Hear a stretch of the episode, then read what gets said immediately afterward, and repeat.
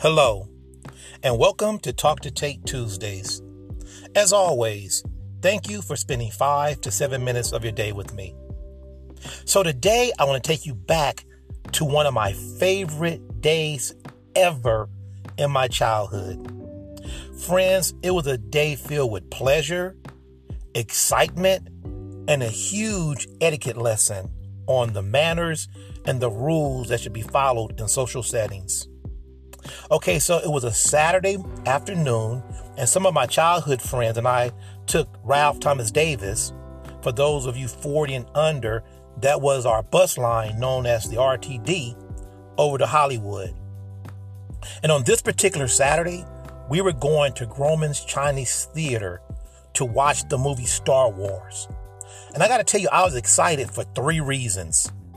First, I had seen Grauman's theater on different television shows, but I had never been inside.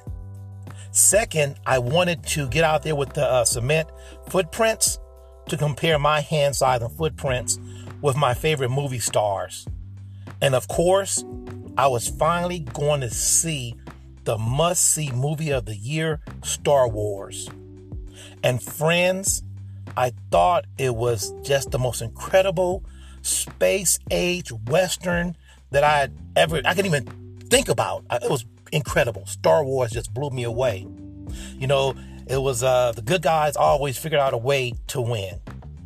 Now, believe it or not, all this was just the start of an even more fun filled day. You see, uh, Sister Rose, a member of my church, had given the okay for a few kids to come to her house for a swim party and friends, yes, it was a boys and girls swim party. Now, her only caveat was we had to bring our own food, you know, hot dogs, hamburgers, chips, whatever you wanted. So that day, I brought a family size bag of uh, Ruffles potato chips. Now, you have to understand, to me, Ruffles was the mère de la mer. That's French for the best of the best, right? Of potato chips. You know, my family, we always had Lay's potato chips, but Ruffles, ah, that was the top of the chart, right? Top, top of the top. So, friends, the swim party was great. You know, it was just an incredible Saturday. And as the day was coming to an end, I walked into uh, into Sister Rose's kitchen, and I noticed that no one had opened my bag of Ruffles. So I told my boy Maurice that I was going to take him back home with me.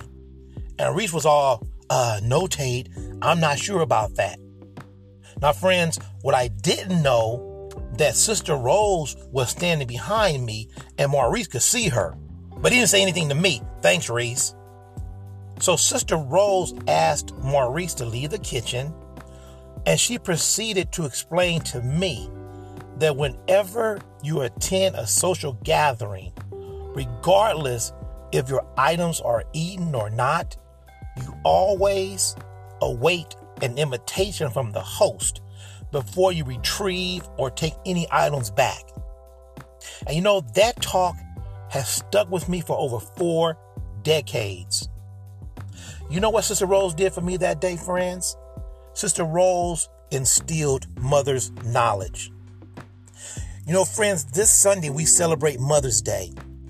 And I know that some of you, you still have your moms, others are moms, and some of you will claim to be neither. Well, I'm here to push back on that. You see, friends, if you're a female and if you've given advice to a young person on how to better themselves, you should celebrate Mother's Day.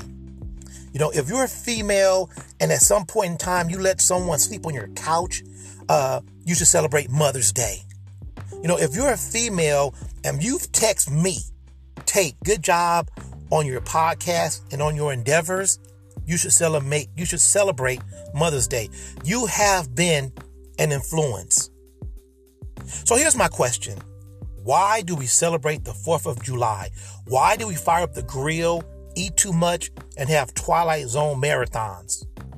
It's for the memory of the founding fathers and early patriots.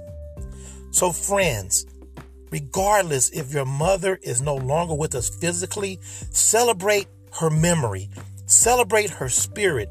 Share the stories she shared with you with someone else. You know, when I was a kid, I thought something was very strange and weird. We would go to church and they would give one color flower to persons uh, if your mother was alive and another color if your mother had passed. And I always thought that was so strange. I, I hated that. The, the segregation, I hated it. You see, I always thought that we should just celebrate the memory and the day of all mothers. So since I uh, I mentioned church, let me drop a little scripture on you. First Timothy 5 says, Elder women, be mothers to the younger women. It doesn't say mothers, be mothers only to your kids. So this Sunday, celebrate the memory, celebrate the kindness, celebrate the joy that your mother provided to you and that you've provided to someone else. And let me tell you something if you just need someone to call, Call my mom, Miss Vicky. She would greatly appreciate it. So, friends, today's song comes from the group OutKast, and the words go Thank you, mom and dad, for sticking around, and Miss Jones down the street, pull up your pants and get off my lawn. I can't hear you. Now, what's cooler than being cool? Ice cold. All right, all right, all right, all right. Friends, happy Mother's Day, and I'll see you next Tuesday.